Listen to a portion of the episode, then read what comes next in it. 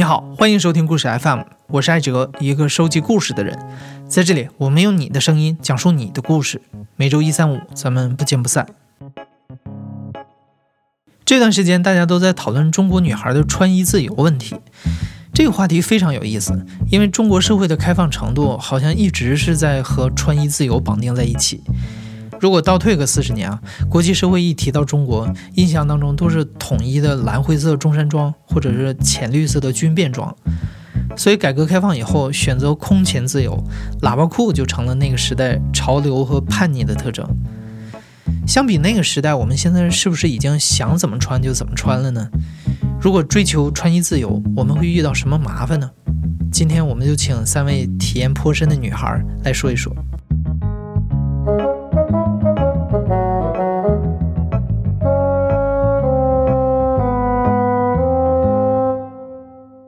位的讲述者是二十岁的段玉文，他实践 bra free，也就是不穿内衣，已经两年了。大概是从就是六年级五六年级时候，妈妈可能感觉到我在开始发育，然后开始给我买内衣，穿那种小背心，白色的。我不太常穿，然后包括同龄只比我大一岁的表姐姐姐也会说，嗯，你要穿内衣，它会防止下垂，或者是。嗯，有助于健康，嗯，而且他是让我不要穿小背心，开让我开始穿就是有纽扣的，或者是有海绵垫的那一种，稍微比较成熟化的文胸。一些亲戚家长都会觉得这样穿更加健康，以后防止一些乳腺方面的疾病。那个时候我就接受了这么一个说法。到后来上大学。大二的时候，就是二零一七年，差不多九月、十月这样子。那个时候，微博上有一个，嗯，微博红人，我们叫总理，嗯，就是淡豹发了一个关于文胸的历史的这么一个帖子，我才发现，从它的历史一开始，它是作为一个塑胸衣产生的，它的作用除了就是把女性呈现出曲线，就除了这种视觉上的所谓的美感之外，毫无任何意义，对健康。就是唯一的作用可能就是不凸点而已，视觉上，嗯，所以那个时候我才突然恍然大悟，所以那个时候开始就开始不穿，嗯，文胸。然后那个时候是秋天嘛，刚好那个时候也会穿外套，所以秋冬天非常适合 bra free。记得我在第一个 bra free 的冬天，甚至还发了一条朋友圈。自豪了一下，原文是说一个冬天的成就：冒号不穿 bra 和摸熟了麻将。下面就有一个直男朋友不太熟的一个直男朋友评论说：“这也能发朋友圈？”然后我就没有理他。从一七年的呃秋天，然后现在已经是一九年的秋天，就差不多快两年的时间。就平时除了一些比较正式的、严肃的场合。比如说，偶尔参加一些会议之类的，可能会简单穿一下，就是没有海绵垫的比较薄的文胸之外，或者是上体育课穿运动内衣之外，就基本上平时就不穿。就是还是会有一个群体的压力在那边吧，特别是如果那个例会议，我我需要从我需要在那个场合。呃，需要获得什么利益的时候，或者是有一些社交需要的时候，就确实可能为了减少一些不必要的麻烦，还是会穿一下这样子。日常发现我凸点的还挺多的，比如说我，嗯，去楼下饭堂吃完饭去倒饭的时候，比如说我穿了比较紧身的背心，然后路人可能看到了那个凸点的位置，然后可能就会多看那么一两秒、两三秒。就是大概你能感觉到他那个盯着的眼神，那我就会扭把头扭过去。那因为其实没有什么好在意的啦，因为别人多看你一眼，你也不会少块肉这样子。嗯，会盯着看的基本上都是男的。可能成熟的男性他更有冒犯的勇气吗？比如说那次是我穿的紧身的嗯粉红色的上衣背心。没有穿文胸，没有穿胸罩，那就是很明显的凸点了。然后外面套了那个和服式的外套，走到楼下的时候就遇见遇见了，就是碰到了我们学院的一个日本老师，一一看到我，就先看了一眼我的上半身，然后就马上对我说：“啊，你这穿的什么衣服啊？”当时以为他在说我的和服外和服式外套，然后我就很高兴的甩了一下的我的外套，对他说：“啊，这是和服式的。”他尴尬的笑了一下，就继续往前走了。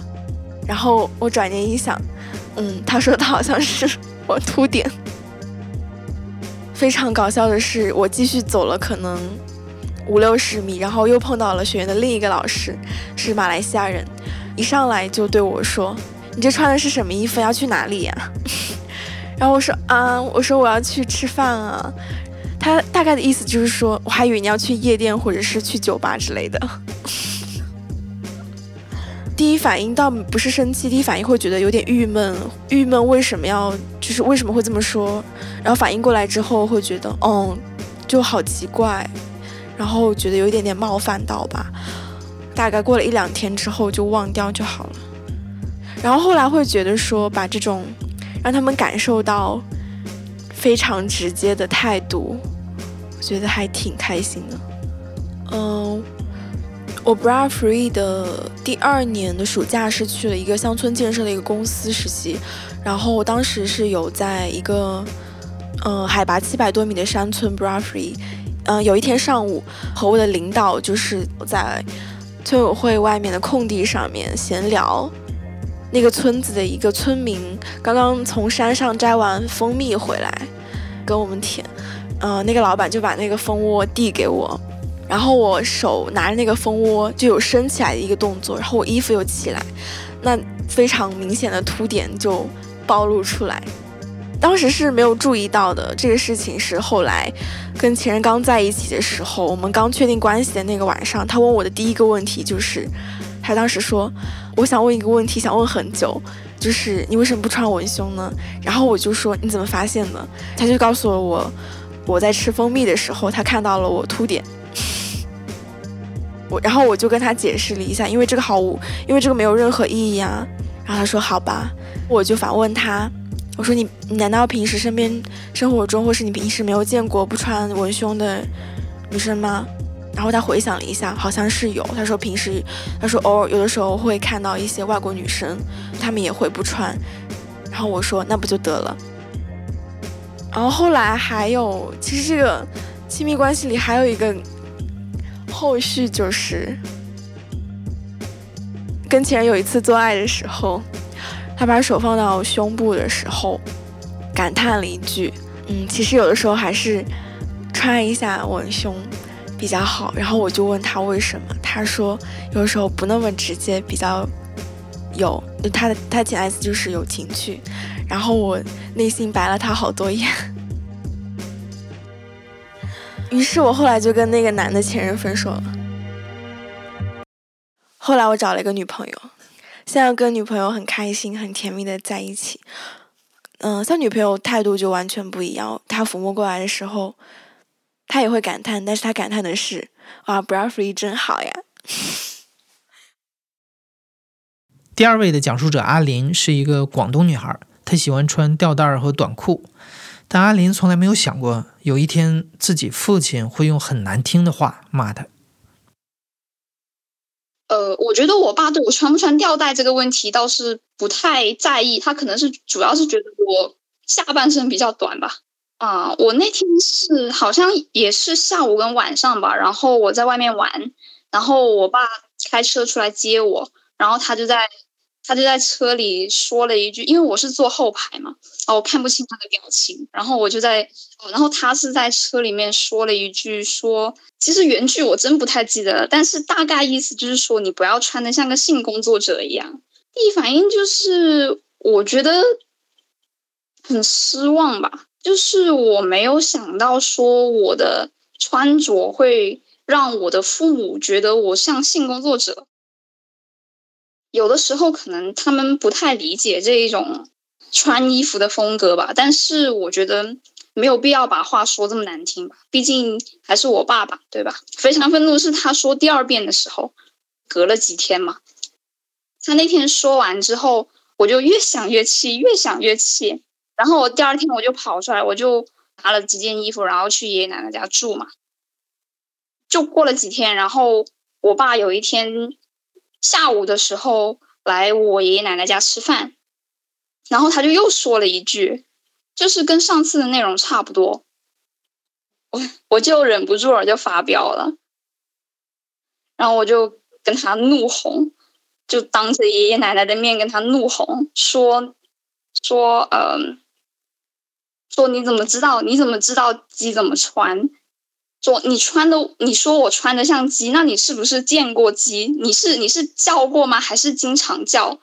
然后所以你会那么清楚的知道鸡怎么穿？我可能现在说起来很平静，但是我当时就真的是很愤怒、很生气。我当时是气到整个人浑身发抖，然后说话说到一半都已经开始哽咽的那种感觉。然后，然后我爸后来也没有说什么。然后他，他后面就是我后面在暑假回家的时候，他也不说了。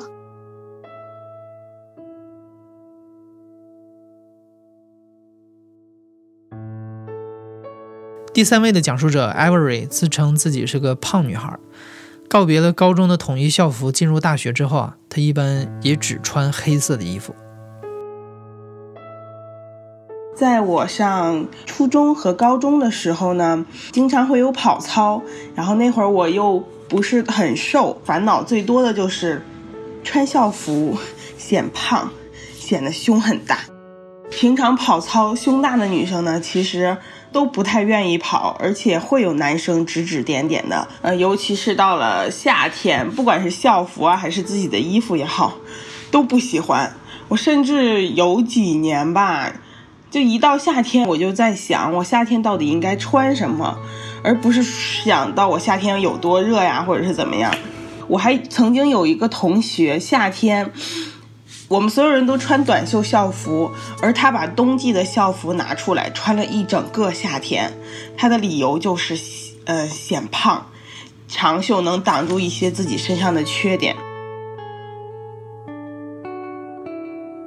上了大学之后呢，呃，大学是没有校服的，是随时都可以穿自己的衣服的。但是对于我这种就是还是有些胖的人来说，一般都只穿黑色的衣服，裤子就没有别的颜色。牛仔裤我也基本上不怎么穿，因为牛仔裤跟黑色休闲裤或黑色牛仔裤比起来，还是黑色的更显瘦一些。跟我妈妈出去买衣服呀，我穿上这个，我我试了一件我比较喜欢的衣服，但是吧，它可能没有那么大号，嗯，穿上有一些小，有一点紧，而且还显胖。我妈妈就说，嗯，等你瘦了，再买什么什么穿吧。嗯，你现在还是穿回你原来的那些帽衫呀，呃，就是休闲裤啊，运动系列的。我现在在英国，我刚来英国的这一个星期就对我已经产生了特别大的一个改变，就是我在路上看见所有的人，他们都穿自己想要穿的衣服，戴假发，然后化特别特别浓的妆，穿渔网袜，然后夏天穿穿皮鞋，穿嗯西服。特别冷的时候呢，穿半截袖，穿短裙，而且英国路上也有很多很多就长得很胖的人，但是他们照样穿 V 领、深 V 的那种吊带儿，然后就是抹胸啊，或者是露露脐装啊，然后紧身牛仔裤。哇，我在街上看见他们，我就是用特别特别敬佩的眼神看见他们，因为我觉得他们。不在乎别人的眼光，就穿出了自己当下特别想要穿的那种风格。所以说，我现在就是在英国这边买衣服的话，我也会去买一些啊稍微大胆一些的衣服了。当然，我还是要循序渐进的，一下子也也也接受不了。但是。我觉得我已经做出了改变了，我现在也会正视我自己，呃，每天健身啊，然后轻食也是很重要的。但是呢，自己的身材你就要对自己很自信，而且穿什么样的衣服，Don't care everybody。